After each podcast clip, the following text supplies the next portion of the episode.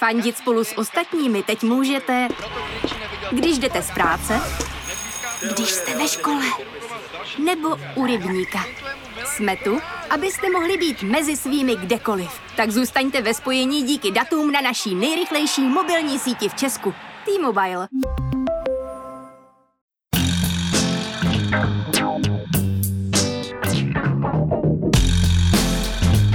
Právě jste si zapnuli stopáž. Páteční podcast z pravodajského serveru Seznam zprávy. Mé jméno je Jan Kordovský a tenhle týden mě nejvíc fascinuje zpráva, že do konce roku budou věci vyrobené člověkem vážit víc než všechny žijící organismy.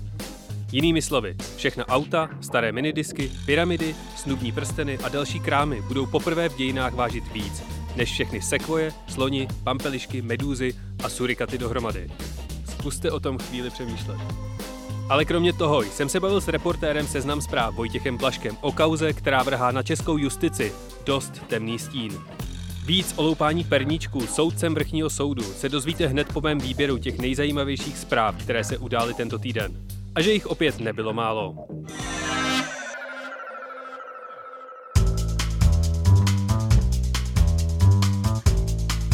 Po rozvolnění opět rostou počty nakažených.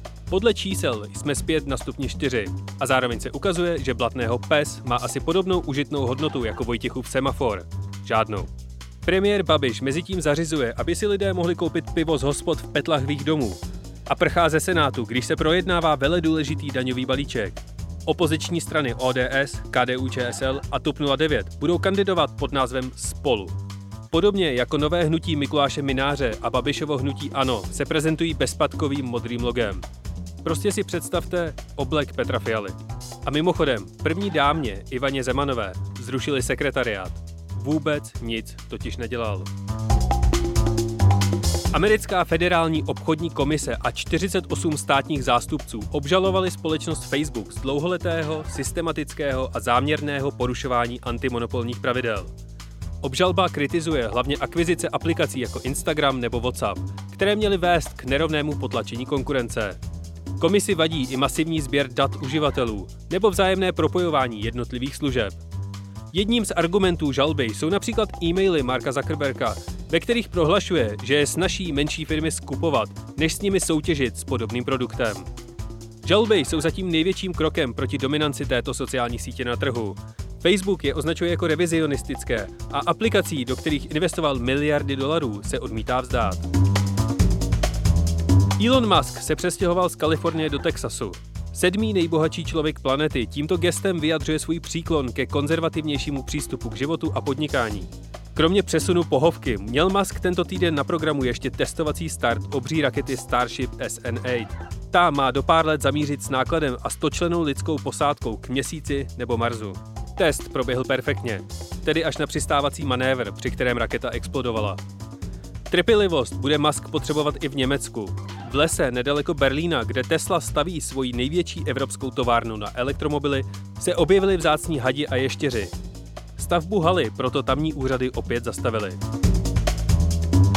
Firma Airbnb ve čtvrtek úspěšně vstoupila na burzu. Ve Velké Británii se otevřela první čerpací stanice výhradně pro elektromobily a Uber vzdal svou snahu vyrobit vlastní autonomní auto. Podle Washington Post firma Huawei pracovala na softwaru, který měl za úkol rozpoznávat čínské Ujgury. Z vesmíru se úspěšně vrátila japonská sonda Hayabusa a přinesla sebou vzorky hornin z asteroidu.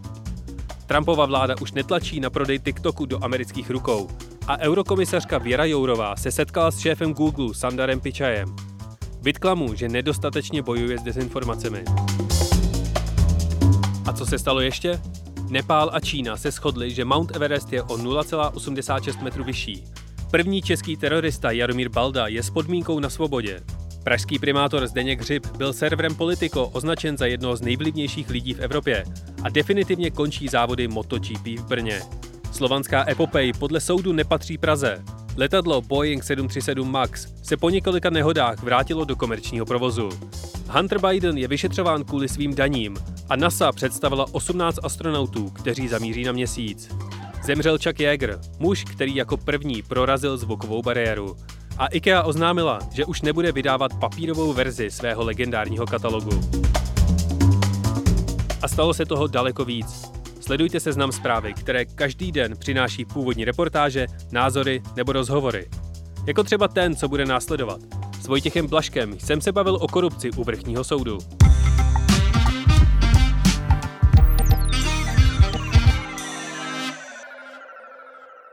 V sobotu 5. prosince se na seznam zprávách objevila rychlá, nenápadně vypadající zpráva. A to, že policie prohledává byt jednoho ze soudců vrchního soudu. Během tohoto týdne se ukázalo, že nejspíše půjde o významnou korupční kauzu. Na soudce Zdeňka Sováka a jeho pokus o uplácení firmy Metrostav se budu ptát reportéra Vojtěcha Blaška. Ahoj Vojto. Ahoj Honzo. Ta kauza odstartovala tento týden domovní prohlídkou. Co u soudce Zdeňka Sováka policisté hledali? No, hledali tam důkazy eh, ke korupční kauze, kterou samozřejmě skrytě vyšetřovali od letošního ledna. To znamená, jaksi důkazy, které by podpořily jejich eh, podezření, že eh, soudce Sovák bral úplatky nebo vyjednával o celkem vysokých úplacích za to, že dokáže ovlivnit rozhodnutí vrchního soudu. A to rozhodnutí pravomocná, to znamená, že pokud by eh, soudce Sovák rozhodl například za peníze ve prospěch nějakého pachatele, on byl trestní soudce, tak už by zkrátka eh, bylo vymalováno a, a eh, ta kauza by tím jak si skončila. V tom byla ta jeho pozice velice silná. Tou asi hlavní částí celé té kauzy je to, že soudce Sovák chtěl nějak přilepšit firmě Metrostav. Co Slovák Metrostavu sliboval? Bylo to tak, že někdy letos v lednu kontaktoval Eh, Sovákův takový jaksi pobočník, kamarád, člověk, který ho vozil do práce autem, protože sám Zdeněk Sovák neřídí. Eh, kontaktoval svého známého, který byl zase v kontaktu s firmou Metrostav. Ta je v Rátově eh, kauze nepravomocně odsouzená k tomu, že se nesmí účastnit veřejných zakázek, což by hm, samozřejmě byla obrovská rána pro tuhle stavební firmu, která je na zakázkách veřejných téměř závislá. A ta nabídka zněla, že tento prostředník je eh, schopen jak si vyjednat eh, úplatek. Na začátku se dokonce mluvilo o 50 až 100 milionech za to, když eh, soudce Sovák ten trest firmě zmírní. Tenhle prostředník, ta, ta, ta spojka do metrostavu, si ale zřejmě uvědomil, že tady už se hraje jako velice vysoká hra a oznámil to policii. A právě od eh, toho letošního ledna už eh, na tom policie pracovala. Vzpomeneš si nebo vybavíš si, jak vysoká částka je 100 milionů v českých korupčních kauzách? Nebyla tak ještě. Takhle vysoká ne, ne, nebyla. Eh, myslím si, že jaksi jednorázově ne, nepadla nabídka ani 50 milionů. V Rátově kauze to dělalo přes 40 milionů, ale tam, to bylo, tam toho bylo dosaženo tím, že se jednalo o několik navazujících zakázek. Pochopil jsem správně, že jestli je ten soud, eh, respektive to rozhodnutí soudu s metrostavem nepravomocné, tak ještě vlastně ta kauza z Davida Ráta versus metrostavu ještě není dojetá. Právě, to, ano, ano, to byla, to byla také eh, jaksi podstata toho korupčního vyjednávání eh, monitorovaného policií za pomocí odposlechů, že vlastně ještě ani nebyl napsaný rozsudek. Ten rozsudek padnul v lednu Rozsudek se psal až do letošního srpna, tuším. A zkrátka už v té době soudce Sovák a ten jeho pobočník eh, jménem Bíba, tak eh, měli jaksi tomu metrostavu nabízet, že sice ještě rozsudek není napsaný a tudíž není ani ještě podané odvolání k vrchnímu soudu, ale už se snažili zařídit, tvrdí policie, aby právě to odvolání napadlo eh, do Senátu eh, soudce Sováka. Tam, byla, tam je několik možností, je tam několik různých senátů, které, které by mohly to odvolání řešit. A soudce Sovák, jak, jak popisují detektivové, se snažil zařídit, aby to byl právě jeho senát, který bude rozhodovat. No a kolik lidí a z čeho policie celkem obvinila v té sobotní kauze z tohoto týdne? Tak je tam obviněný soudce Sovák, je tam obviněný ten jeho pomocník Bíba, je tam obviněna jeho přítelkyně, myslím toho pana Bíby, která pomáhala jak si tu věc eh, zakrýt. Je tam obviněný eh, jeden arménský podnikatel, kterému soudce Sovák, a to nemá eh, co dělat s metrostavem, ale zkrátka policie na, na tento případ narazila také, kterému pomohl Sovák k mírnějšímu trestu za vydírání a ten se mu potom za to odvděčil obrazem. Mě na tom úplatku asi nejvíc fascinuje, že soudce Sovák ho podle těch tvých článků označuje jako naspokojené stáří a zároveň je to částka 50 milionů, tak trochu střelená od boku. Jak si jako soudce Sovák představoval, že mu metrostav těch 50 milionů nebo 100 milionů původně vyplatí? Jednak je to naprosto jako v Česku nevýdaná věc, aby byl soudce obviněn a musíme samozřejmě vycházet z toho, že taky se může ukázat, že nakonec u soudu, pokud ta věc dojde k soudu, že soudce Sovák je, je nevinný a že se to stalo třeba nějak jinak, nebo že policie nebude mít tak neprůstředné důkazy, aby to u soudu prokázala tenhle trestný čin. Ale eh, skutečně takováhle věc, aby policie obvinila a zadokumentovala Eh, jednání takhle vysoce postaveného soudce a, skuteč, a zkušeného a, a eh, jaksi s odbornou erudicí eh, v nějakém korupčním jednání. To tady skutečně ještě nebylo. A teď jsem se rozpovídal a zapomněl jsem vlastně na tu původní otázku. Jak si soudce Sovák představoval, že dostane těch 50 milionů ano, ano, ano. Víc si to vlastně představoval podle toho policejního obvinění, které jsme měli možnost prostudovat, eh, ten jeho pobočník Bíba. Soudce Sovák tam byl asi zřejmě od toho, aby to eh, odborně vyřídil na tom soudu a tyhle praktické věci eh, měl řešit ten jeho neformální asistent. Myslím, že tam padala úvaha o tom, že by metrostav najal nějakého kurýra, ten by si naložil těch 50 milionů Eh, do kufru auta, zajel by někam do podzemních garáží a, a tam by si to nějak ten kufr eh, nebo ty peníze přehodili do kufru jiného auta a někdo by s tím zase odjel. Myslím, že v té fázi, eh, ve které jednali o tom údajném úplatku, tak ještě to neměli úplně, úplně doladěné. Pak tam ještě padl jeden návrh, že by metrostav mohl soudci Sovákovi postavit dům v hodnotě asi 5 milionů, že to by, dokonce se tam snad píše, Eh, že eh, na odposleších zaznělo, že pro metrostav firmu s miliardovými obraty by to bylo jako plivnutí postavit někomu dům za 5 milionů. Takže žádné kajmanské ostrovy, ale tajné účty, ale klasický devadesátkový peníze v igelitkách? No ono je to dneska nejistější, protože eh, jak si banky mají povinnost hlásit podezřelé transakce a každý takovýhle převod založení firmy a nalití peníze do ní, tak to všechno zanechává dneska stopy, takže igelitky zlatá věc. Ten zprostředkovatel Ladislav Kiršner, který měl zprostředkovat právě celou tu transakci s metrostavem, kdo to vlastně je? Je to docela zajímavá postava, z těch tvých článků vychází. Je to bývalý policista, eh, který někdy v 90. letech už odešel od eh, protimafiánského útvaru Založil si jakousi bezpečnostní agenturu nebo takovou jaksi detektivní, která poskytovala různé služby. On je dvakrát eh, odsouzený za vydírání. Jednou to bylo už někdy v těch 90. letech a po druhé, tuším, před dvěma lety, kdy dostal podmínku za to, že se pokusil vydírat obchodníka z diamanty. Ten obchodník se stal obětí krádeže, ukradli mu ty diamanty a on ho později, on mu poskytoval nějaké eh, bezpečnostní služby a později začal eh, jak si na něj tlačit, že eh, zveřejní informace o tom, že to ve skutečnosti nebyla krádež, ale že to byl pojistný podvod. No, asi vím, kam narážíš. Je otázka, nakolik je to důvěryhodný svědek, samozřejmě, ale je také pravda, že policie zkrátka pracuje s problémovými lidmi, s problémovými zdroji, jako ostatní někdy novináři. A potom samozřejmě záleží na tom, jaké další informace, jaké důkazy si nazbírá eh, k té věci nad rámec toho, co je schopen eh, říct a na co je schopen navést ten zdroj.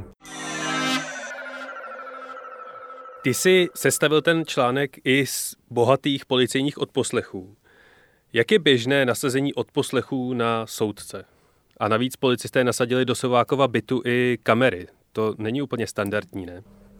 K té první části otázky, no ono vůbec není vlastně standardní to, aby e, policie řešila trestnou činnost soudce. Stává se to skutečně výjimečně. Máme tady v současné době obviněného jednoho soudce z Kutné hory za to, že poskytoval nějakému podnikateli jisté výhody.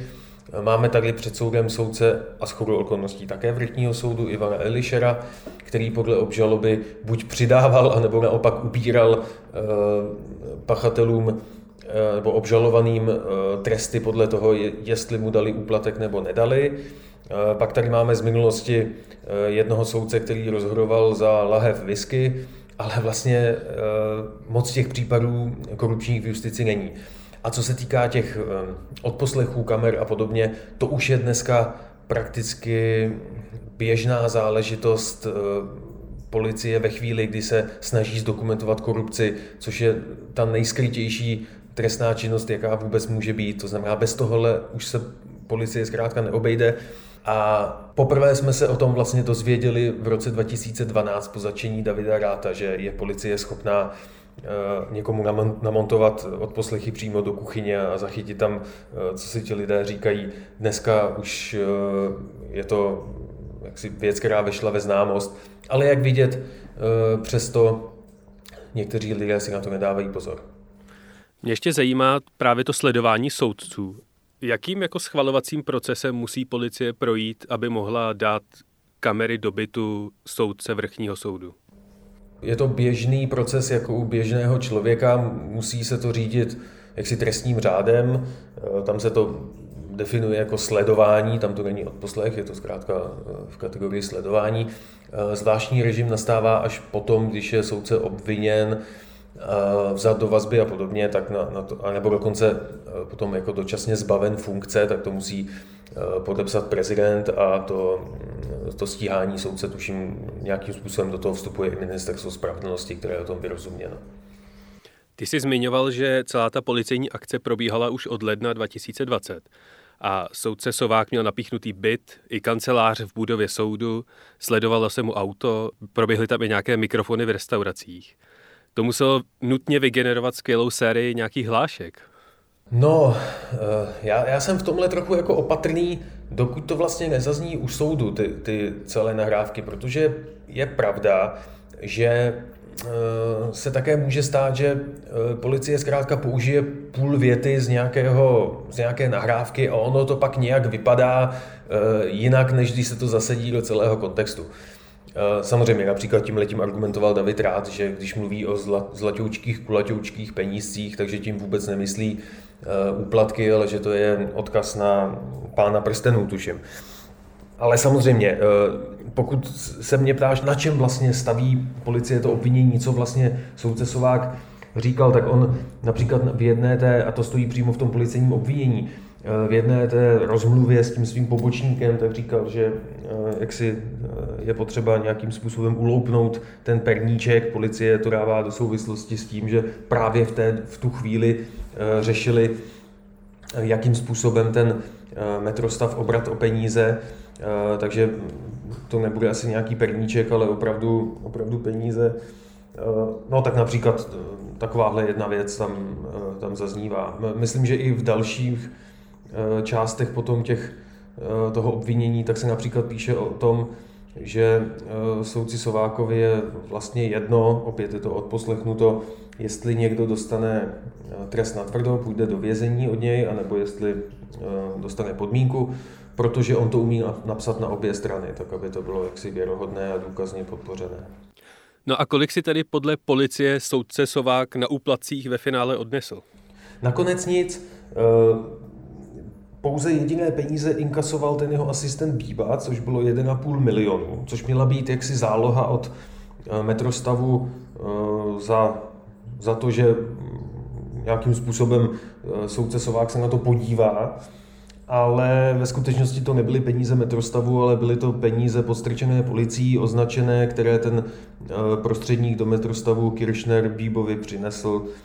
Ten je potom, ten dokonce snad i Eh, soudci Sovákovi eh, tohle, tohle všimné zatajil, ani mu, to, ani mu to snad neřekl, nechal si ty peníze a eh, jeho přítelkyně je potom vložila asi na 48 splátek do, do bankomatu, což má tady policie mimochodem také nahrané, jak po záznamy z bankomatu, jak tam ta, ta přítelkyně vkládá ty peníze a, a, a to jí vlastně vysloužilo obvinění z trestného činu praní špinavých peněz. Takže firma Metrostav, stavební firma Metrostav, se rozhodla spolupracovat s policií. Ano, Metrostav tvrdí, že e, s policií spolupracoval a že e, podal trestní oznámení e, na tu celou věc a že, že tu korupční nabídku skutečně několikrát od toho, od toho prostředníka Kirchnera dostal. Kromě toho metrostavu měl Sovák obdržet ještě 100 tisícový úplatek za přímluvu u jednoho soudce kolegy. To je co za případ? No to jsem vlastně zapomněl. Ty se mě ptal na počet těch obviněných. On je tam ještě uh, pražský advokát Jiří Teringl, uh, což je kamarád soudce Sováka. Ano, je to tak, že policie také monitorovala to, jak soudce Sovák odjel na návštěvu právě k advokátu Teringlovi a zřejmě, tvrdí policie, si o tamtuť odvezl 100 000 korun. Měly to být peníze za to, že se přimluví u kolegy, aspoň tak to Sovák měl slibovat, Eh, za nějakou kauzu, nevíme za jakou, policie to neví také a ani neví eh, u jakého kolegy. Každopádně se zdá potom z těch dalších policejních důkazů, eh, že ta přímluva asi nevyšla a přitom peníze, tvrdil Sovák, byly předány tomu kolegovi. A soudce Sovák potom říká na, právě na schůzce v restauraci tomu svému pobočníkovi Bíbovi, že teď musí dát v rámci nějakých dobrých vztahů s advokátem Teringlem ty peníze ze svého. A skutečně potom na těch policejních odposleších nebo při tom sledování jeho bytu eh, policie eh, zachytila, že eh, Sovák počítá velkou částku peněz do obálky a odchází s ní do práce. Takže zatím to vypadá, že nejde o nějakou síť kamarád kšeftů na vrchním soudě, ale že opravdu soudce Sovák byl samostatný střelec, který si říkal o úplatky na každém rohu? No to právě nevíme, protože co když skutečně nějakému kolegovi ty peníze odevzdal. Jako to, to by znamenalo, že, že ta korupce nebo to ovlivňování kaus na vrchním soudě bylo, eh, bylo jaksi mnohem rozsáhlejší, než si myslíme. Eh, nebo je také možné, že se jenom, eh, že se jenom chvástal před tím advokátem Toringlem a říkal, jo, já to zařídím a nic není problém a, a, a vlastně v tom nic neudělal, a, a, nebo to možná zkusil a potom ty peníze Eh, jak si vrátil, možná to i nebyly jeho peníze, ale skutečně ty Teringlovy, to, to skutečně nevíme. On soudce Sovák byl takový jaksi uh, žoviální pán, rád vyprávěl eh, historky, to, což říkají jeho, jeho kolegové soudci, kteří ho znali, nebo advokáti. Takže je taky možné, že do těch policejních odposlechů řekl mnohem víc, než by vlastně chtěl a než by byla pravda.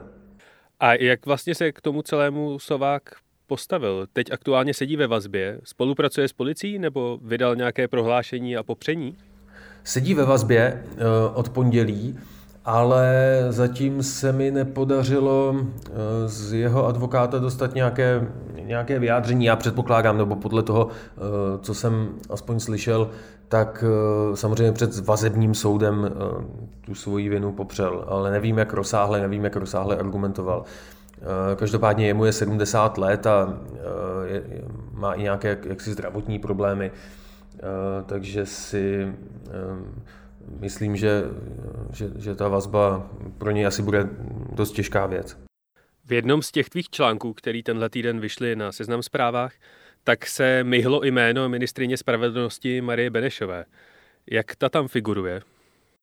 Čistě okrajově soudce Sovák potřeboval, protože v 70 letech podle zákona musí soudce se souzením skončit a odejít z justice, tak protože se protahoval ten případ eh, metrostavu, to znamená, nebylo ještě napsané, napsaný rozsudek, který potom by býval chtěl soudce Sovák ovlivnit, až doputuje k němu, k vrchnímu soudu, tak by se zkrátka ta kauza přelila do dalšího roku. A Eh, to už by eh, do roku 2021 a to už by soudce Sovák nebyl v justici, takže plánoval, že požádá ministerstvo spravedlnosti, konkrétně ministrině Benešovou, naprosto oficiálně o to, aby mu ještě prodloužila ten mandát, aby mohl dokončit ještě tuhle kauzu. To znamená, počítal s tím, že třeba někdy v listopadu tu kauzu matrostavu dostane ráta a eh, že ji začne řešit a teprve až ji dořeší třeba během příštího roku, takže z justice odejde. Mně na celé té kauze přijde nejstrašidelnější, kromě té potenciální sítě kamarád kšeftů mezi soudci, i to, že jeden takovýhle samostatný soudce, střelec, může měnit rozhodnutí v celé kauze. Jak se soudy vlastně brání tomu, aby nedocházelo k manipulování soudních procesů jedním člověkem? No, za prvé tím, že je to několika stupňové rozhodování. To znamená, když si vezmeme toho rád a metrostav, začíná se u krajského soudu, ten vynese nějaký rozsudek, eh, věc putuje k vrchnímu soudu A potom, když eh, jsou tam nějaké opravdu zásadní eh, námitky, nebudu teď zdržovat s těmi podrobnostmi, ale tak tu věc ještě může řešit nejvyšší soud. Ale je pravda, že když se, eh, a neříkám, že to byl skutečně jako případ soudce Sováka, ale když se nějaký ten článek na tom vyšším soudu, kdy po, po jehož rozhodnutí už je to už je ta kauza pravomocná, když se buď zblázní, nebo začne brát úplatky, nebo z jiného důvodu to rozhodnutí ovlivní, tak už tam vlastně proti tomu je dost malá obrana, protože e, většinou ta rozhodnutí, a to vlastně tam i říká ten soudce Sovák na těch odposleších, že zkušený soudce umí to rozhodnutí napsat tak, aby například někomu e, dal nižší trest a zároveň to nějak jaksi nevybočovalo z právního rámce. A samozřejmě, pak je tam ještě jedna obrana, že eh, ty senáty rozhodují, ty senáty jsou trojčlené a samozřejmě eh, se v tom senátu hlasuje o tom, jak má ten, ten, eh, ta, ta kauza dopadnout, jaký rozsudek se má vyhlásit. Ale většinou to bývá tak, že jeden soudce je tam jaksi soudcem zpravodajem, ten to má celé nastudované a ty ostatní se k tomu vyjadřují spíš jako okrajově. Já předpokládám, že tuhle tu kauzu budeš dál intenzivně sledovat. A ještě se tě chci zeptat, jaký máš pocit z toho, že si je policie jistá tím, co má a že se podaří případně soudce Sováka dostat ke spravedlnosti. Už jsem četl uh, hodně policejních dokumentů, kde jsou vyjmenovány různé důkazy a popsán celý ten průběh. A z toho, co jsem četl v případě soudce Sováka, tak mám jaksi vážnou vážnou obavu, jak si pro něj, že to nedopadne moc dobře. Tak jak to ve finále dopadne, si samozřejmě můžete přečíst ve článcích Vojtěcha Blaška na Seznam zprávách a já ti Vojto moc děkuji za rozhovor. Já děkuji za pozvání.